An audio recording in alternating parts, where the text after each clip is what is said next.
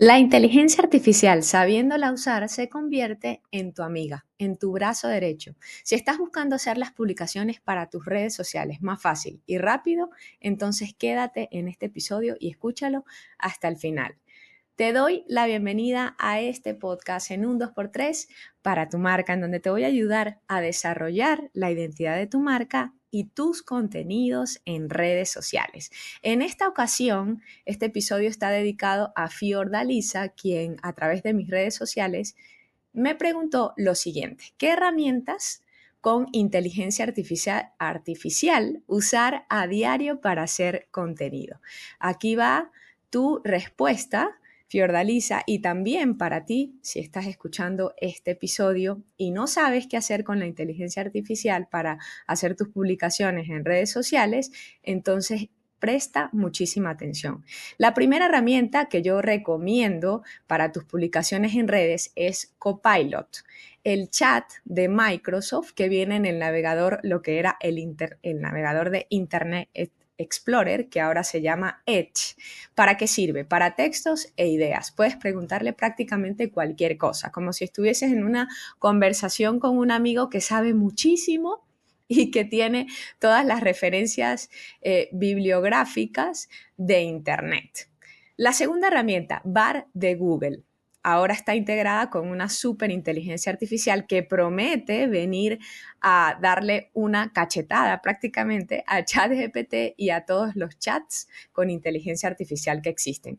Con Bard también puedes crear textos, puedes hacerles preguntas, puedes decirle que te dé ideas para tu contenido, que te ayude a afinar muchísimo más todo aquel conocimiento que tú tienes.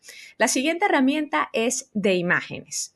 Se llama lexica.art. Yo la amo. Vengo usándola desde hace unos 3-4 meses aproximadamente y la verdad es que me ha ido súper bien. Las dos, se me olvidó decirte, las dos herramientas anteriores son gratuitas por ahora, las versiones que están disponibles. Y esta, lexica.art, tiene una versión gratuita, limitada, por supuesto, y la versión paga de $10 al mes y te da 1000 imágenes. A mí me parece esto una brutalidad y me parece que está súper bien el precio en relación a la calidad. Así que si quieres crear imágenes con inteligencia artificial para tu contenido en redes sociales y para el contenido de tu marca, te la recomiendo al 100%.